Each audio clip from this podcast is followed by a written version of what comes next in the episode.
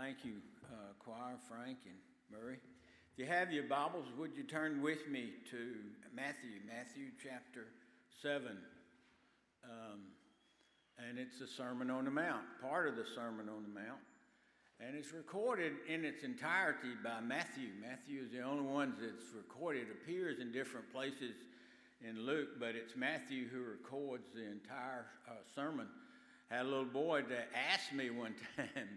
Um, it was Jesus riding a horse when he gave the Sermon on the Mount. I thought that was a good question, uh, and so I didn't want to tell him no. I said just maybe. You know, when a preacher gets into a situation, he can just say maybe, and maybe somebody will get something out of that. But it's the Sermon on the Mount. As Jesus went on the mountainside, he drew his disciples to him, and they came to him, and he said, You have heard this. And what had happened was Scripture had gotten away from its original intention, and that's the way sometimes it happens. We translate it the way we want to translate it rather than what it was originally meant to be translated. And uh, loving your enemies got to be translated to those who you like and around your family and those who you like. But some of the hardest words in Scripture is to love your enemies. Now, uh, these couple of weeks that we have been in uh, were just ready for me to preach on hell. Amen. We could just, I mean, it's been so hot lately, it ought to go. We could go outside and I'd preach on hell. Amen. And, and, and that's a good message to preach. But today I want to preach about the idea about me and what do I need to do. And not my brother, not my sister but what about me? And who's the problem in this situation? Is it him or her? Or is it me? And if I deal with me, then maybe some changes around me will happen that I could not see otherwise. Now, there was a uh, couple that they started dating, and she lived on the rich side of the tracks, and he lived on the poor side. And uh, so her daddy would pay for their dates. And he, she'd say, if it wasn't for my daddy's money, we wouldn't be here on this date. And uh, they got engaged, and he bought the ring. And said, if it wasn't for my daddy's money, we wouldn't have this ring. And then they got married, and he said, it wasn't for my daddy's money, we wouldn't have paid for, we wouldn't have had all this wedding. And they, went on their honeymoon in Jamaica and said, if it wasn't for my daddy's money, we wouldn't be here. And he'd just about taken as much as he could handle. And so he said, I don't mean to be disrespectful, but let me say this. If it wasn't for your daddy's money, I wouldn't be here. Amen.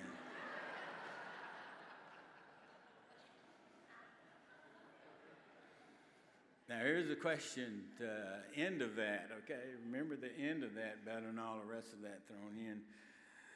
What are you here for? What are you here for? And that's a good question. If I were to summarize and put it in a nutshell and put it in our brains, uh, by the way, the big brains, uh, it would be this we're here to know Jesus Christ and to make him known, or to sit and listen and to go and do. And if you would put that my purpose in um, Ephesians 2:10 says that before the foundations of the earth, God had a plan for me and you when we came into this world. And we're not accidents, but we came in here with a plan and purpose that God has for mine and your life. And uh, I hate to see people who miss that purpose. And sometimes that happens. And the reason we miss that purpose sometimes is because we have this flaw in our lives and in our inner voices, in our inside of us, that struggle sometimes with our self centeredness and our self righteousness. And we have a way of seeing it in other people, but we have a hard time seeing it in ourselves. Billy Graham uh, went to Cambridge in 1955 and Cambridge and Oxford are kind of the center of the world's academics. Anything from Cambridge and Oxford is the latest thing coming down the pipe for academics. And even Harvard looks at Cambridge and Oxford, and he was invited by a group of Christians to come there. But the academic session of Cambridge said, um, I appreciate Billy Graham, he's a nice guy, but he's a fundamentalist Baptist preacher. And uh, we, we don't want him to be here. Billy Graham took that as a challenge. So he, he went to Cambridge and uh, the beautiful campus there, old as, and you go back years and years and years, and great scholars that have come from Cambridge. And he prepared his sermon for uh, a group that was there, and, and he preached in St. Mary's Chapel. And when he preached in St. Mary's Chapel, he preached three sermons that he was kind of preaching to the audience that he thought would be right for Cambridge. And something happened that just he wasn't used to. When he gave the invitation, nobody came forward. And so he scrapped the rest of those sermons. And he said, I'm going to preach on the blood of Jesus Christ. May not be happy to receive academically, but it's what needed to be done here. And so he preached on the blood of Jesus Christ. The faculty was embarrassed. The chapel chaplain was embarrassed. But when he gave the invitation, 400 people came down to receive Christ as their Savior. The power of forgiveness of sin and the power of the blood of Jesus Christ. And we can preach around it and preach over this side of it, but the deepest need in mine and your life is to deal with the guilt that comes because of the sin in life. And all have sinned and come short of the glory of God. And the wages of sin is death, but the gift of God is eternal life through Jesus Christ our Lord. When I was here last time, I got to know a emergency room doctor who is a very fine physician. I mean, the man was just great. And that was the place that he needed to be in the emergency room. And sometimes when people come through the emergency room, you have to make a decision really quick about the diagnosis of what's the problem. And instead of treating symptoms, you need to treat the problem. And oftentimes it's an emergent kind of situation that has to be done quickly. And this doctor had the ability to do that. When you came into his emergency room, you could tell he cared about you. You could tell that he understood about you. And you could tell that he, you were in his hands. He could figure out what it was that was wrong in the situation, made a diagnosis, an accurate diagnosis, and then came his solution. And I enjoyed knowing him and know, knowing about him. I enjoyed being with him. But it was found out that he had cancer. And the cancer he had was a cancer cancer that was only diagnosed in the latter stages of that cancer. So while he was so good at diagnosing other people, he struggled with uh, diagnosing himself. And Jesus talks about that on the Sermon on the Mount. So if you have your Bibles, would you stand up as I read from us from Genesis from Genesis. We can go to Genesis if you want to, but let's go to Matthew, okay? Matthew chapter 7, verse 1. Judge not that you be not judged. For with what judgment you judge, you shall be judged. Isn't that intimidating? Because we tend to give ourselves grace and give somebody else truth. But the standard that we judge other people will be measured upon us and our judgment. Verse 3 And why do you uh, behold the mote or the plank that is in your brother, uh, the speck that is in your brother's eye? But you consider not the plank that is in your own eye. Or how wilt thou say to thy brother, Let me pull the mote out of your eye, and behold, the beam is in your own eye? These are harsh words You hypocrite. Oh, wow. Now, if you're sitting next to a hypocrite, no, we won't do that. Let's.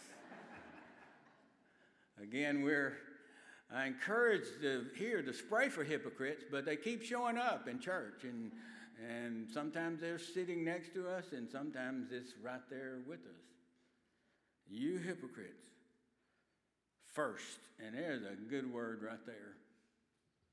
First, cast the beam out of your own eye so that you can see clearly to help that speck that is in your brother's eye or your sister's. May God bless the reading of your word, and you may be seated. And if you have your Bibles, would you turn with me to Luke? So we're going to take a text and depart from it.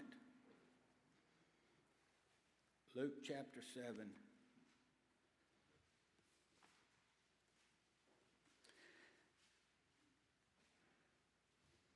And beginning uh, with probably uh, verse 32 or verse 33 or wherever we want to go. 36, how about that? Now, there was a um, person that bought his dog into the veterinarian's office, and uh, so he said, I think my dog's dead, but I'm not sure. So the veterinarian went into his inner closet, got this old tomcat that he had to put on some gloves to um, hold this tomcat. He was going all over the place.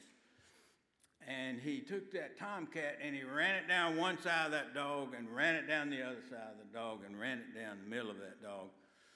And he said, Yeah, your dog's dead. And he said, Why do you know that? And he said, Because I have just done a CAT scan. Are you ready for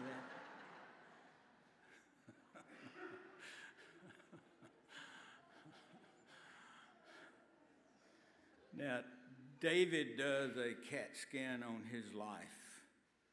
And he says, And search me, O God, and know my heart Try me and know my thoughts, and see if there's any wicked way in me, and lead me into life everlasting. So let's bow our heads for just a moment. Would you let God do a CAT scan on your heart today? And with you in all honesty, in the inner beings of your mind and in your heart. Search me, O oh God, and help me to deal with the hardest person I have to deal with. But the one that causes me the most problem. It's me. So do a CAT scan on my heart and show me those places that I need to ask for your forgiveness. And help me to do life everlasting. In Jesus' name I pray. Amen. Amen. Now let's look back at uh, Luke chapter 7, and we begin in verse 36. And Jesus has been preaching um, in a place called Magdala. He was a itinerant preacher, and I knew a preacher from Orville that would preach around different places uh, around the counties. And Jesus is preaching itinerantly from place to place. And he is preaching in a place called Magdala. And I remember Susan and I going on that trip in Israel and seeing the excavations that they're doing there in Magdala. And he was preaching the good news of Jesus Christ. It was good news. Euangelion is a kind of Greek word for that, and preached about the kingdom of God. And in the middle of that was this kind of formula about the forgiveness of sins. That is the offer of forgiveness of sin.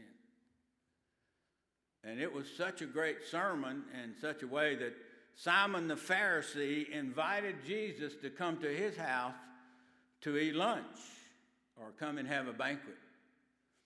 And if you have your Bibles, look in verse 36. And one of the Pharisees, and Luke wants to keep telling us that these were Pharisees. And Pharisees were very religious people. They, they knew God's word backwards and forwards. And they knew how to uh, interpret God's word. And they could really interpret God's word. But they had a self righteousness built upon the fact that I stay away from sin. I don't get involved in sin. And I'm better than so and so. I'm better than this one, better than that one, better than this one. And so they had this uh, Pharisee banquet, and Jesus is invited there to be with them in a Pharisee banquet. I don't know what you eat in a Pharisee banquet. I know you don't eat barbecue, you don't eat catfish. I mean, those are some good things to have there. Uh, they don't have grits there. This is what I found out in a McDonald's there in Israel when Susan I was there. You, you cannot get a cheeseburger in a Jewish uh, restaurant. And the reason is because Deuteronomy says you don't eat meat and put cheese on it because it just sits there in your stomach like a bad taco. Amen. And so um, just and you have these wild dreams at night when you go to bed and of Indians attacking you in airplanes and all these kind of things. So I don't know what you eat at a Pharisee banquet. They leave the eyes on the fish. and that just spoils the meal when they leave the eyes on the fish. But there's Jesus, and he's reclining. That's what it says. He came in to recline there at the Pharisee's house. And as, as he's at the Pharisee's house, they, they would recline, and their heads are there, and their feet would be down here, and they would have these couches that they would recline on. And he invites Jesus to his house. But then he ignores him. Anybody do that? You ever done that? Invite Jesus to your place of business, but you ignore him. Or invite Jesus to this event or that event and just kind of ignore him. And so he invited Jesus, but he ignored him. It's something about Jesus that had this draw that drew him to Jesus, but yet he kind of keeps him at a distance, and, and at that distance, he holds him out there like this. And so Jesus is ignored. And you invited me to your house and you ignored me. Sooner or later, I'd get a to go bag and go. I mean, that's, you know, whatever. And especially if I was single, I'd definitely get two to go bags and go and leave the place. But he's like a stamp he stays what he's on until he reaches his destination. Now, I want to use that somewhere, so if I use that, you get the idea about the stamp. But anyway, he's there. And he doesn't leave because he's present to the moment. And into that Pharisee banquet came this lady of the street. And she was a notorious sinner in that community. I think it was Mary Magdalene. And as Jesus preached about forgiveness, the guilt maybe in her life, she had become what she had become, but she didn't like who she was becoming. And she had become a hardened kind of person because of the lifestyle and the business that she was in. And she didn't like who she was. And when she heard Jesus talk about forgiveness, it just came into her life. And she said, That's a message. Maybe she's sitting in the back.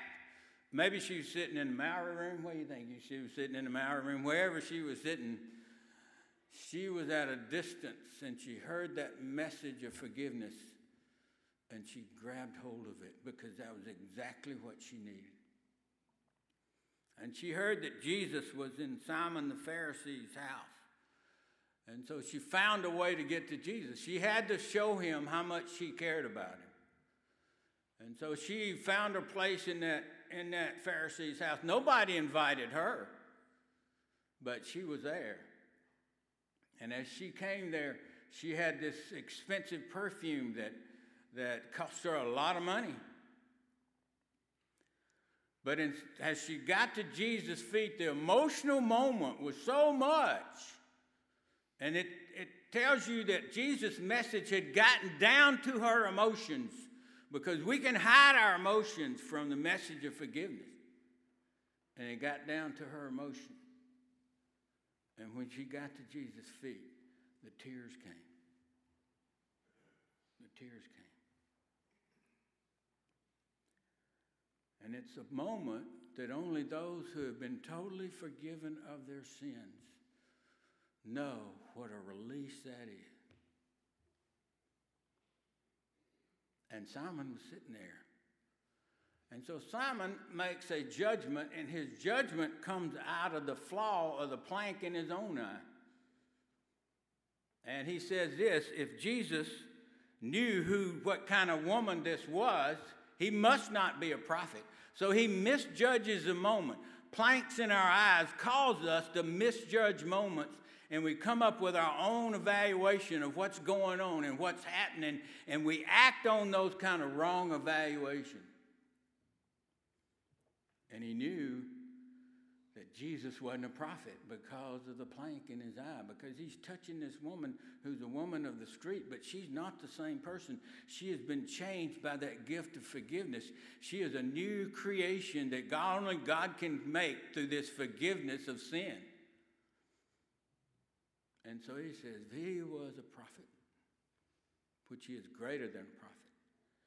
He would know what kind of woman this is. She's not the same as she used to be. But Jesus read his inside thoughts. Boy, that's frightening. It's not the outside. He's able to read those inside thoughts and those inside voices that are in our heads. And is that not frightening? It's one thing to you to see me on the outside, it's another thing to see me on the inside. And that is threatening. So Jesus told him a parable. It is the first parable that he told in verse 40. It said, Jesus answering said unto him, Simon, and he said, which is a moment of enlightenment, Simon, let me let you see, let me let you see how I see this one. And so Simon said, he's not sure about this. He's stepping back from this and he's saying, okay, Sam. And he said, a man had two creditors, or two uh, uh, debtors. Creditor had two debtors. And neither one of them could forgive him. One had a load of 50, the other had a load of 500. All of us have bear a sin load. There's nobody in this world doesn't have some kind of sin load. There were times that we should have done what we didn't do. And Paul talks about, oh, wretched person that I am. Oh, if not, I don't have God's grace, I'm in trouble.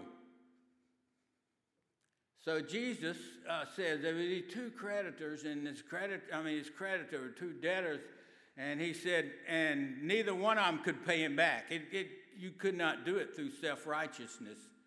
There is no righteousness that can pay back the sin debt that we know. There, you and I can, all of our sins are like filthy rags. Nobody can pay back sin righteousness. We can't even do it by comparing with other people. I'm better than him or better than her, but all of us have a sin bearing that all of us has to bear. So how do we deal with that sin bear?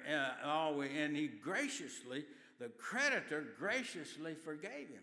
Now, wouldn't you like to have a banker like that? Amen. Just graciously forgave your mortgage and you would be debt free. That would be awesome. So, we need to save more bankers so they can help us be debt free in all this world. But he graciously forgave. And this is the reason he did. Because there's going to be a time at the cross when my sin and your sin is going to be placed on Jesus. And he's going to say, It is finished. Paid in full. You can't earn it, you can't compare it, but you can receive it. And Simon walks away. And the woman receives it. It marvels me how people can walk away from that and how you and I can walk away with it. When somebody else who has a bigger load of sin receives it with all their heart. So Jesus turns his attention back to the woman. I think, again, I think it's Mary Magdalene. She becomes a leader of women, and she was the last one at the cross and the first one at the tomb. And she became the first evangelist. But he looks back at her and he tells her again, Your sins are forgiven because she needed assurance. And all of us need assurance. Last week I had three funerals. Two of them I couldn't give any kind of assurance. There was no assurance. I hope they had accepted Christ as their Savior. I hope they had lived the kind of life that reflected that they had Christ as their Savior. But there was no evidence on the outside. Good people, fine people, had great um, college degrees. But I wished I could have said, I know where they are today, but I couldn't say that. And that's a hard sermon, a hard funeral to do. I did everything I could to get around it somewhere. God loves us, and we're placing it in God's hands, but there was no assurance that I could give that this person knew Christ as their Savior. But he gives her that assurance. And these are the words he said unto her. If you have your Bibles, verse 48 Thy sins are forgiven. In the Greek tense, that's in the perfect tense. That is a, they are forgiven back then, they're forgiven now, and they will be for, forever forgiven. But the others just kind of questioning, we don't know. I don't know about this Jesus. It's amazing how Simon knew the got the right answer, but he didn't know what to do with the right answer he got. Did you stay with that? I don't want to lose you. I know the roast is burning, but you can have the right answer and not know what to do with the right answer you've got. So they're just kind of questioning. And then he said to the woman, Thy faith has saved you. Go, go forward from this moment on in the peace, the shalom of God's peace when you have the assurance of forgiveness. It's a peace that passes understanding. Um, when Susan and I had our first child, and I say that Susan and I, had our first child. Uh, I went to the Lamaze classes. We both went to the Lamaze classes. We were was stationed in Virginia, Fort Lee, Virginia. We went to our Lamaze classes. I mean, the most unsexiest thing is eight-month pregnant women doing Lamaze exercises. And then they show you the pictures of how the baby is born, and man, it's hard to stay with that. You know that? But uh, when Susan started having these contractions, we had to drive from, from Petersburg to uh, Richmond. And as we drove to there, and, and they told us to take chips of ice and the M&Ms. So, uh, so I took her the chip, chips of ice, and she's sitting there, and we were doing our exercise, doing those exercises. And so I ate the M&Ms. I really needed I needed the energy. I was giving out energy. After a while, you just kind of give out energy.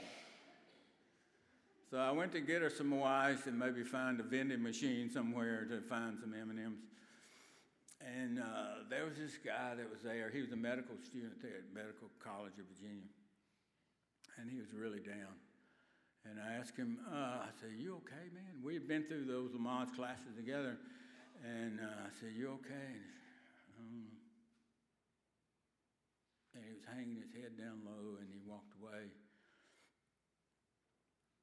And then I found out later that this umbilical cord had wrapped around the little baby, and the baby was born, uh, born dead.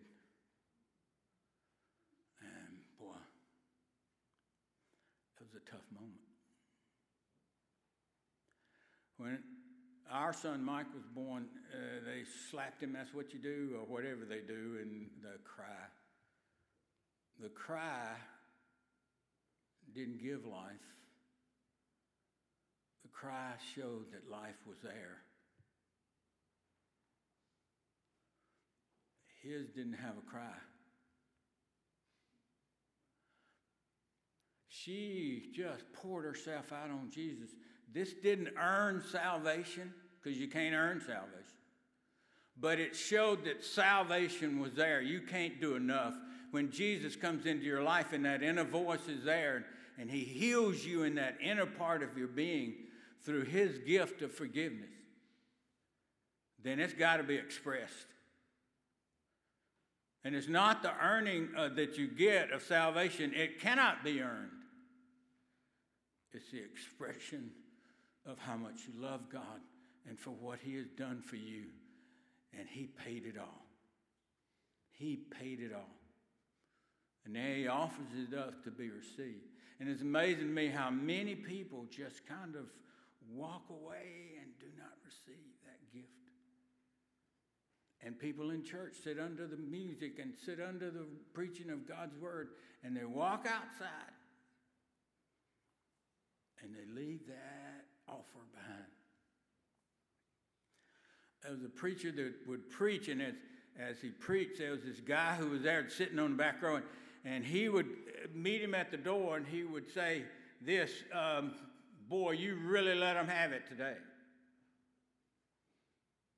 And then one day he went out and he said, You know, uh, they really needed that today. And then one day it snowed, nobody was there but the man. And so he let him have the whole load. Sometimes you do that as a preacher. And he, when he walked out, he said this They should have been here. They really needed that today.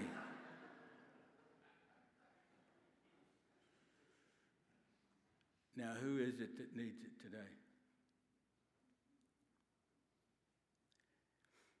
Would you bow your heads for just a moment? Let's go back to the Lord.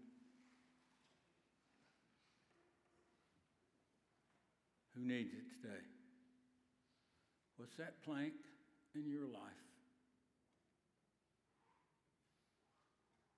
that you would like to blame somebody else? Maybe it's anger. Maybe it's greed. Maybe it's guilt. But it's clouding your vision. Only one person can yank the plank, and that's Jesus Christ.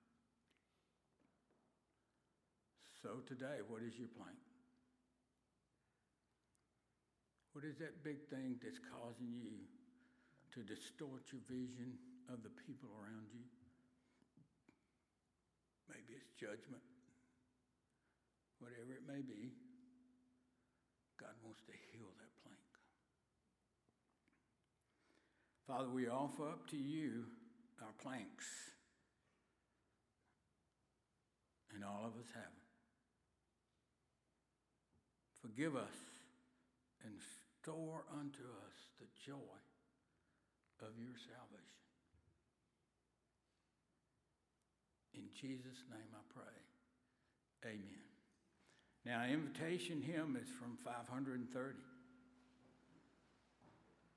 If you look at the bottom, you will see there was a person that wrote the words to this song, and I've heard George Beverly Shea sing that song so many times. Um, I'd rather have Jesus. And his mother was, he was playing piano, but he was not satisfied with a lot of the things in his life, and he's not satisfied with the direction of his life. And, an offer from NBC to come and sing with the NC, NBC programs. But she would put this poem on his piano until finally it got his attention. And as he looked at the words of this song, all of a sudden the music began to form in his mind. And he didn't write the words, but he wrote the music. I'd rather have Jesus than anything.